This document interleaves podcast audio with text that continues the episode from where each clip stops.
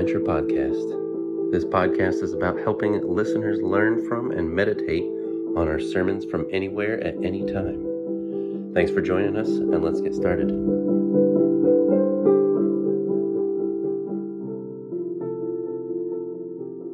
This episode is from the Rethinking My Life series, and it is called Choosing to Manage My Thinking. So, we are continuing on in our series here today on rethinking our life. And today, I want to tell you that you have the freedom and the ability to manage your mind. I know you're being fed a lot of stuff by the media that says you can't always control your mind. I want to assure you, you have control of your mind, you just don't choose to exercise it. And I want to lay that out for you today. And believe me, if you'll go with me on this today, You'll thank me tomorrow because life will be much easier. May not, maybe some of your circumstances won't change, but the difficulty with which you handle things will definitely change. All right, Romans chapter 12, verse 2, in your, in your notes there. I'm going to have you underline a part of this. Do not change yourselves to be like the people of this world. All right, now start underlining to the end but be changed within by a new way of what? Thinking. Thinking. Circle that. So you have the ability, God never commands you to do something you're incapable of doing. And here he tells you, so change this by, by getting a new way of thinking. That's what this whole series is about changing the way that we think. See, God is far more interested in changing my thought processes than he is in changing my circumstances. You know what I want him to change? My circumstances. I want him to leave me out of it and fix everybody else, right? But God wants to change our thought process. And he talks about this over and over and over again. Now, we talked about this a month ago, so let's review because it's really key to what we're going to look at today. Review here. Why is managing my thoughts so important? A, because my thoughts control my life. It's just like when you're driving down the road. Have you ever been driving and you look at something off in the distance, and next thing you know, you hear rumble strips or car horns or a siren? and you get to learn what the term distracted driving means? Now watch what happens. Proverbs 4:23. Be careful how you think. Your life is shaped by your thoughts. So let me do a quick comparison as you're sitting here with your donut holes. Just like what you put into your mouth shapes your body, what you put into your mind shapes your life. Now, the Bible tells us that every action in our life starts where? Starts right up here, starts between your ears, right? Everything that goes on in your life, you've got to deal with. It begins, to, it begins right here. If you think godly things, you will live a godly life. If you think worldly things, you'll watch Real Housewives of Orange County. You'll think worldly things, right? You'll live a worldly life. Next thing, B because my mind is the battleground for sin. Listen, the battleground for sin is not fought at the ballot box, it's fought in the box between your ears. My mind is where every temptation happens. This is where every temptation begins. This, this is where every sin in my life starts, right here. Same thing with you. It starts right here between your ears. Every anger, every bitterness, every sin of lust, every sin of pride, every sin of hatred. Fear starts here. Jealousy starts here. Resentment starts here. So the battlefield for sin isn't it isn't all this stuff. These are just kind of the accoutrements to your sin. What's actually happening is in here. Romans chapter 7. I'm going to have you circle a couple words in this. I love God's law with all my heart. But there is another power where? within, circle that word, another power within, within me that is at war with my mind. This power makes me a slave to the sin that is still where? Within me. So sometimes we're very conscious of that internal war, and sometimes not so much, especially if we're enjoying it. But it's one of the reasons we get so fatigued mentally. Have you just ever said, I got to put a fork in today? I'm just done. I'm over today. We're in a constant battle for control of our thoughts. That's why we get tired. That's why we get fatigued. And by the way, Satan knows what gets to you, and he will throw it at you. Now I know, I think it was was it someplace in Arkansas or Oklahoma, some county courthouse. They were trying to put a big uh, statue of Satan with children gathered around him in the courthouse yard on public property, and that's kind of what everybody pictures with Satanism. Can I just tell you, Satan is not trying to get you to worship him. Satan doesn't care about whether or not you worship him. What he wants is you distracted from God. That's just effective and it's a lot easier and it doesn't require statues. Yeah, see, you've got to get your head under control. The first place he's going to throw suggestions at you, and by the way, suggestions are what we call temptations, right? He's going to throw those into your process of thinking.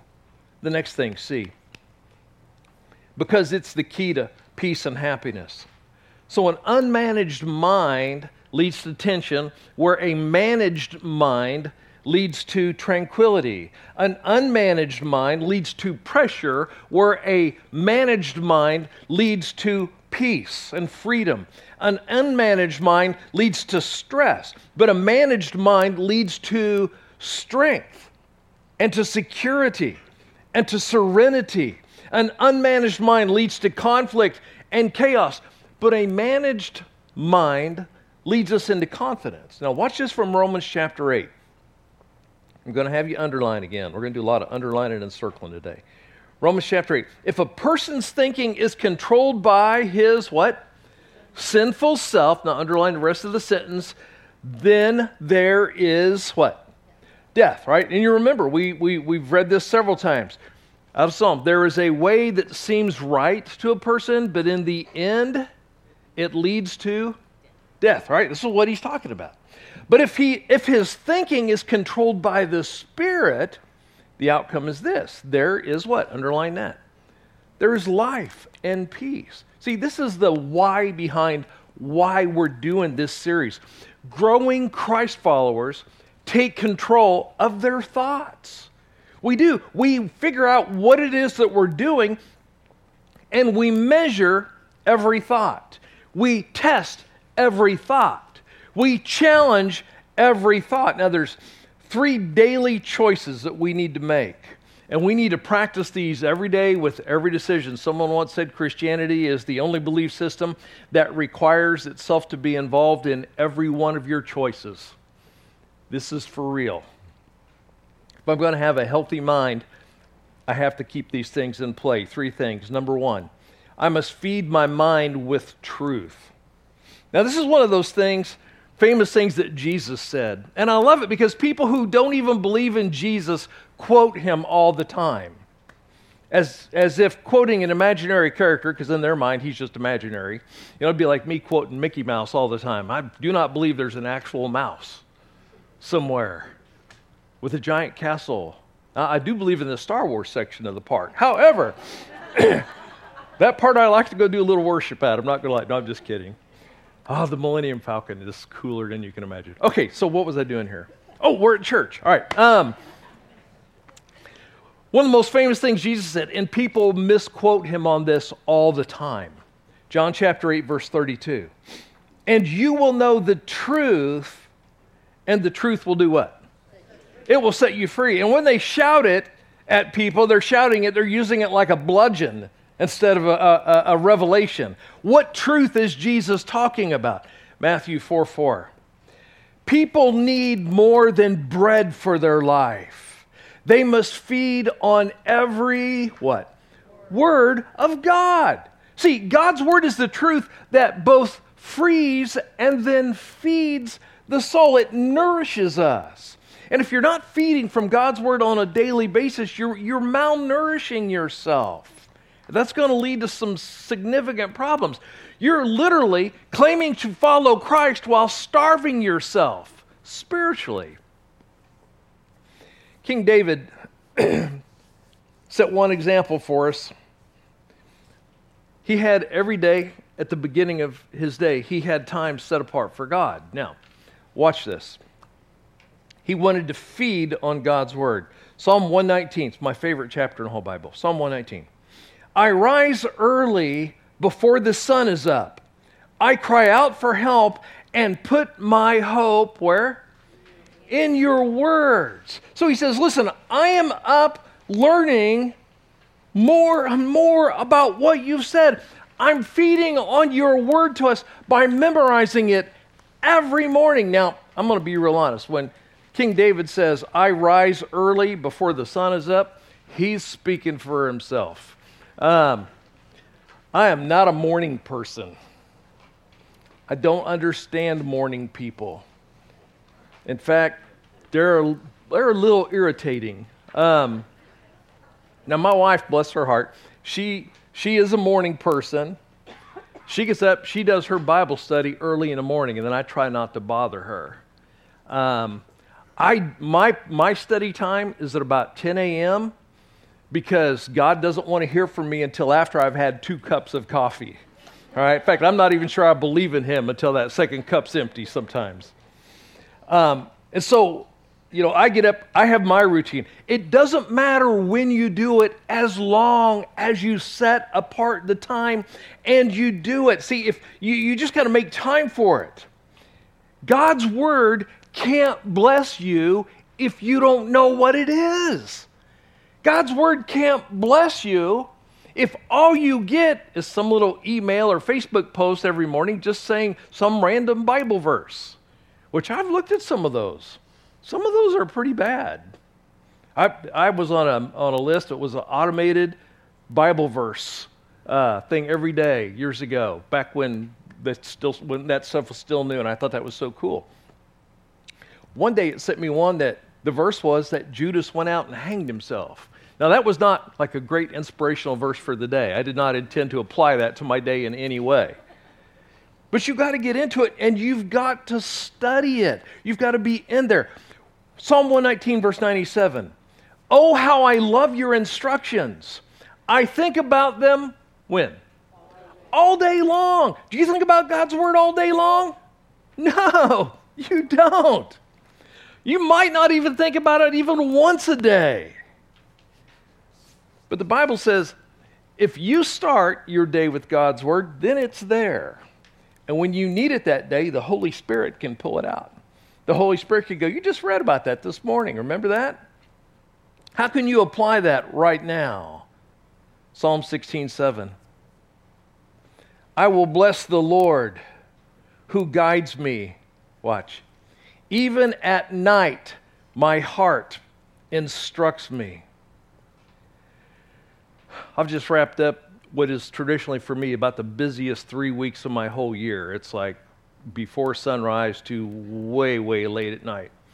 And uh, that's got to do with Police Week and memorial services and just all kinds of stuff um, going on. But my brain doesn't like to slow down. When I go to bed, it, it's still spinning pretty good. Um, and a lot of times I'm trying to work out solutions for things I'm challenged by. I'm trying to help family or friends with solutions they're challenged by. Some of you send me questions, and I'm trying to work out those questions uh, for you and so forth. And what's interesting to me is as I'm laying there in the middle of the night and I'm thinking, and my mind doesn't slow down, a lot of times I turn that into a prayer time, and things that I have read that day or the day before start coming to my mind with an application for what you're going through. Some of you know that because I've said, hey, here's, go back and look at this verse, go back and study this situation. See, the Holy Spirit can remind us in the darkness of what we have read in the light. But only if we've read, only if we've studied. All right, so first thing Fill our minds with the truth of God's word. Number two, I must free my mind from destructive thoughts. Your mind is filled with destructive thoughts all the time. All the time. Your mind needs to be set free. Now, how do you liberate your mind? Well, you've got three enemies that are battling for your thought process. Enemy number one, my sinful nature. That's the first thing you got to deal with is your own sinful nature. You see, once I'm in Christ, my, my sinful nature is what I call my old nature because Christ has given me access to a new nature. Or maybe I call it my lower nature because Christ has given me access to a higher level of living. Now, whether or not I claim access to that new nature or that higher nature is completely up to me. It's just like if someone leaves you an inheritance, it may be in your name, but unless you claim it, it's no good to you. You can't do anything with it. And so we have to choose to access that higher nature over our sinful nature. See, it's my sinful nature that causes me to think about myself first and not to think about what God wants. Romans chapter 7. I truly delight in God's commands, but it's pretty obvious not all of me joins in that delight. Parts of me covertly rebel. And just when I least expect it, what do they do? They take charge. He says, Listen, there is a battle in my mind, and this law of sin takes me captive, and now I'm suddenly, I am a hostage to my own thinking. It gets in it, just gets a hold of me. Have you ever felt like that? See, what that sounds like is you're like, your brain gets stuck in an endless loop on something you know you shouldn't be worrying about or dealing with. And you just, your brain just keeps recycling over and over and over. It's like a song that gets stuck in your head, only it's a bad song. Do you ever knowingly engage in self destructive behavior? Holy smokes. Most of us do it even without realizing it just about every day. See, that's the battle. We know it's self destructive, or we think, well, I know it's not good for me. That's, you know, we, you always overestimate the bad things your enemies are doing, and you always underestimate the bad things you're doing. Yeah, I know it's probably not the best for me. That's the battle. And when you do that, you're losing the battle for your mind. You're choosing to relinquish control.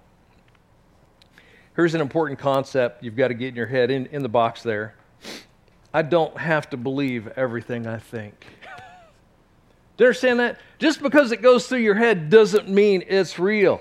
You do not have to participate with all of your feelings. So, you know, I, I don't hide it. I struggle with depression, have for years, still do every day. If I gave in to my feelings, I wouldn't be here today. I would be a puddle in the bottom of my closet. but you don't have to give in to your feelings. See, the truth is, your feelings lie to you all the time. They do. Just because you think something is true doesn't make it true. Just because you really, really, really believe it doesn't make it true. Just because you have total conviction on it doesn't make it true. Your mind, your heart, your feelings lie to you every day, frequently. And part of maturing, part of growing up in Christ is learning to spot the deception and getting away from it. Learning to tell the difference between truth and falsehood. See, one of the most important lessons you can ask in your life, one of the most important things you can do, challenge your thoughts. Challenge your thoughts. Sit back and look at them like a judge in a courtroom. Well, I know what I'm thinking, but how do I know that's actually true? You ever been wrong before? Odds are still pretty high, right? I feel like nobody likes me. But is that really true? I feel like I'm never going to get better, but is that really true? I feel like my life is worthless, But is that really true? You need to question is this really true? Or is this, is this just that under, undercooked piece of boiled potato that Scrooge talked about? Is it just bad pizza? What's making me feel like this? Romans chapter 8, verse 5. Those who are dominated by the sinful nature, here's a test for yourself. Those who are dominated by the sinful nature think about what? Sinful things. So you can stop go, okay, do I think about sinful things all the time? If the answer is yes, then what? I'm dominated by my sinful nature. But those who are controlled by the Holy Spirit think about things that what? Please the Spirit. So that first enemy, again, inside me, that's my old nature. That's my sinful nature. That's my lower lower level of living. Enemy number two I got to contend with is Satan. Again, Satan is not worried about getting you to worship him. He's just he just wants to mess up your worship of God. That's all he's after. Satan wants to change your mind to all the wrong directions. And I'll tell you what, if you have Christ in your life, if you have the Holy Spirit in your life, you have a power that is greater than Satan. I mean, if you're if you are a Christ follower, Satan cannot force you to do anything. By the way, the Exorcist is in the fiction section at the library. Understand what I'm saying? Satan cannot force a Christ follower to do anything. All he can do is make a suggestion to you. And we call those suggestions, again, we call them temptations. But you're still in control of the temptation, whether or not you follow the suggestion. He can't force you, but he can suggest. And when you don't learn how to control your thoughts, you're going to be heavily influenced by suggestions. 1 Peter chapter 5 verse 8. Stay alert. Watch out for your great enemy, the devil. He prowls around like a roaring lion, looking for someone to devour. Stand firm against him and be strong in your faith. All right? He's the king of predators. And all he's got to do is get you to mess up once if you don't take him seriously. All right, enemy number three the world's values. Advertisers promote the world's values. TV and movies promote the world's values. Music promotes the world's values. Celebrities promote the world's values. Facebook promotes the world's values. Instagram promotes the world's values. TikTok promotes the world's values. Do I need to keep going? Are you getting it? Do you got a pattern there? The New York Times carried an article a few weeks back that basically stated if Christians won't accept and affirm anti Christian values, that we must be coerced, pressured, or forced to accept what is to us unacceptable. One of the major news media outlets in the world has said you have to change or you have to be forced to change. See, there's not really anybody around you in the secular world that's trying to help you do the right thing. In fact, what they like to do is they want to shame you for doing the right thing. They want to shame you for believing the right thing. And if the shame doesn't work, then they'll slander you. 1 John chapter 2. For the world offers only a craving for physical pleasure, a craving for everything we see, and pride in our achievements and possessions. These are not from the Father, but are from where? This world. 2 Corinthians 10. I'm going to have you circle three words in this. We are human, but we don't wage war as humans do. We use God's mighty weapons, not worldly weapons. By the way, the weapons of the world today are primarily political. If you think an election is going to fix the nation's problems, where have you been? I mean, what bucket are you living under? If you think elections are going to solve things, you're using the world's ways to fight a spiritual problem. And that's never going to be successful. The Bible says we use godly weapons, right? Why do we use godly weapons, right? To knock down the, circle this word, strongholds of human reasoning and to destroy false arguments. We destroy every proud obstacle that keeps people from knowing God. We, circle this word, capture their rebellious thoughts and teach them to, circle this word, obey Christ. So, what's a stronghold? When he talks about the strongholds, what's a stronghold? A stronghold is a lie that I believe with all my heart. A stronghold is a lie that I believe with all my heart. In fact, the lie might be about my future. The lie might be about my past. The lie might be about my sexuality. It might be about materialism. It might be about money. It might be about politics, whatever. But I believe the lie so strongly that I cannot possibly even see that when Scripture contradicts what I believe, that Scripture might be right and I might be wrong. I can't even imagine that Scripture could be correct on this. And so I label Scripture as wrong, as a lie, as archaic, as anachronistic, as outdated, as bigoted, as hateful, whatever. But most definitely, I see Scripture as it is impossible under any circumstances for the Bible to be true because I disagree with it. That's a stronghold.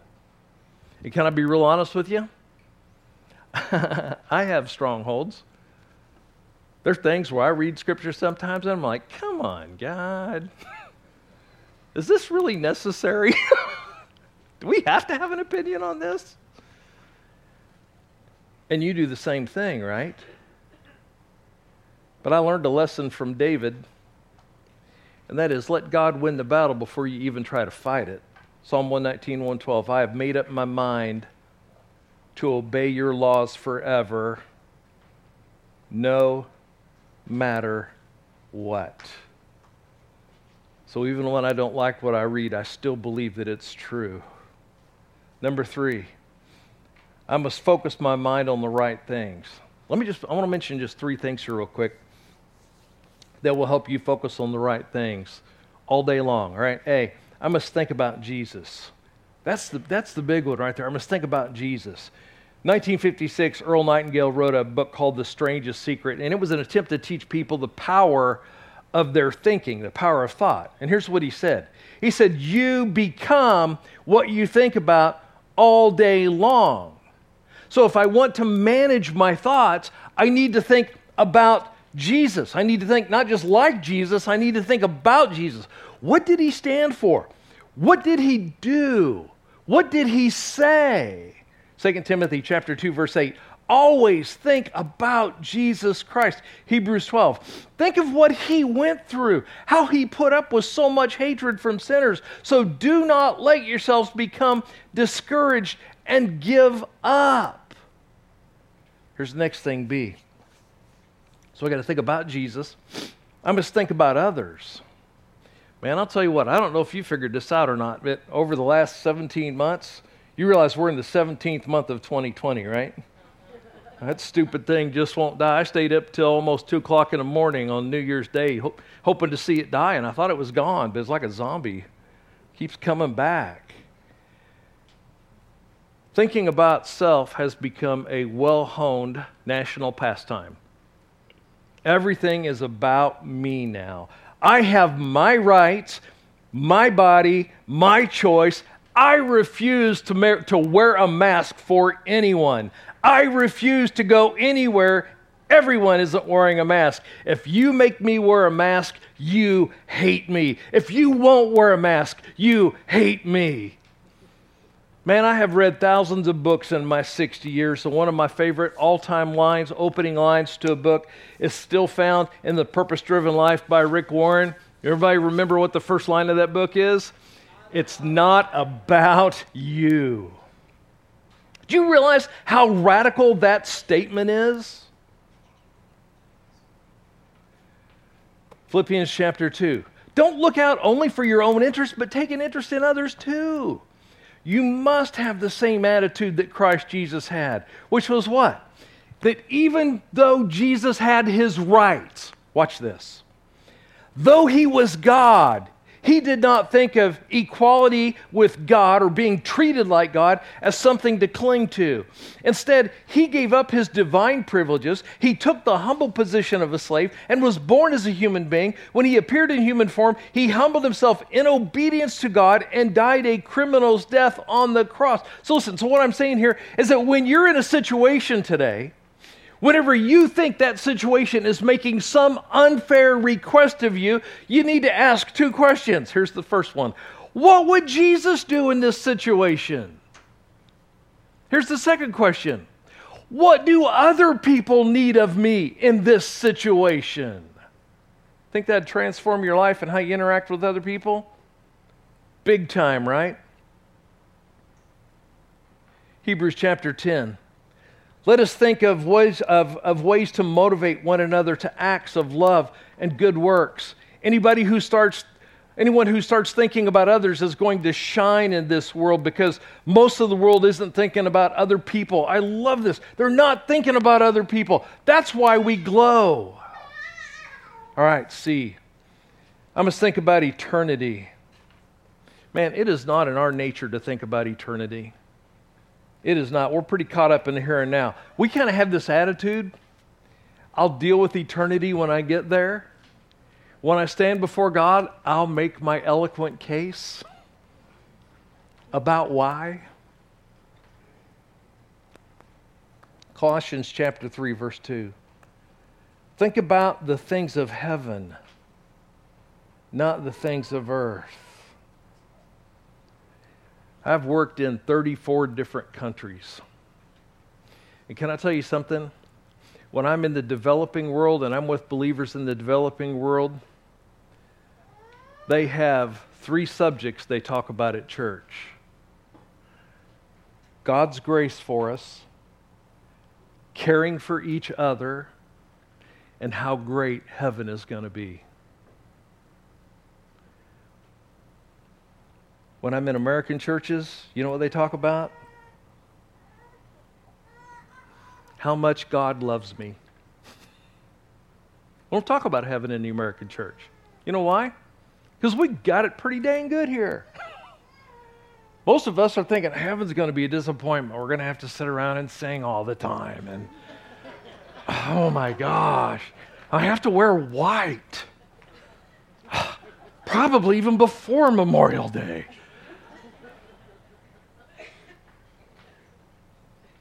Can I tell you something? I love my country. I'd give my life up for my country in a heartbeat.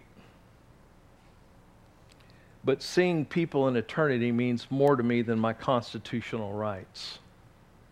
Because this life is not all there is. And my personal rights are not supreme. Jesus, though he was God, humbled himself to do what others needed him to do. See, the stuff I'm so worried about, what's happening nationally, what's happening globally, what people think of me, it's not going to matter in just a few years. It's not. It's not going to matter in just a few years. So I joke, somebody said, Don't you worry that what you say is going to offend people? I told them, I'm 60 years old. It's not going to offend them long.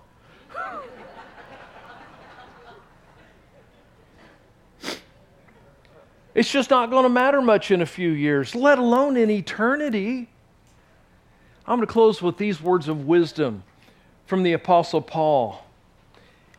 It's a little bit long. We're going to close with this, but watch what he says. Focus on what he says.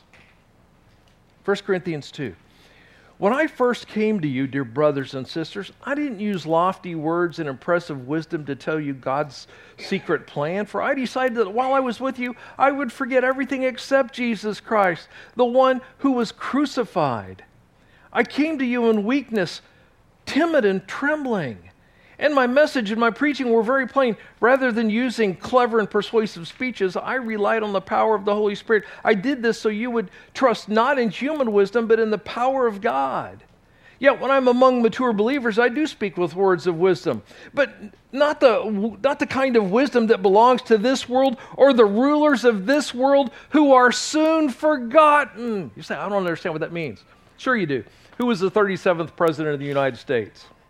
All right, point made. Okay.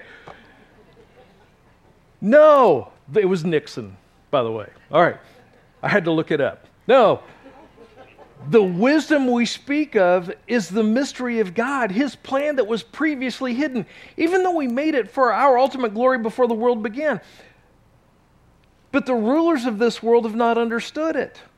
If they had, see, that's why an election isn't going to make a difference. They would not have crucified our glorious Lord. That is what the scriptures mean when they say, No eye has seen, no ear has heard, no mind has imagined what God has prepared for those who love Him. But it was to us that God revealed these things by His Spirit. For His Spirit searches out everything and shows us God's deep secrets. No one can know a person's thought except that person's own spirit. And we and no one can know God's thoughts except God's own spirit. And we've received God's spirit, not the world's spirit, so we can know what wonderful things God has freely given us. When we tell you these things, we do not use words that come from human wisdom. Instead, we speak words given to us by the Spirit, using the Spirit's words to explain spiritual truths. But people who people who aren't spiritual can't receive these truths from God's Spirit. It all sounds too foolish to them and they can't understand it. For only those, only those who are spiritual can understand what the Spirit means. Those who are spiritual can evaluate all things, but they themselves cannot be evaluated by others. For who can know the Lord's thoughts? Who can know enough to teach him? But we understand these things. Why? Because we've taken control of our minds. We've given control over to Christ, and we have the mind of Christ. Let's pray. Father, we thank you for your love for us, and we thank you for this opportunity to come today and talk about managing our minds, taking responsibility for what goes on in our head, taking responsibility for choosing what we're going to accept, choosing what we're not going to accept. Father, may we have the mind of Christ, who, well, didn't make it all about him. He came and he suffered and he died and he came to serve others and he has called us to serve others as well. Father, we thank you for this time. And it's in Jesus' name we pray. Amen.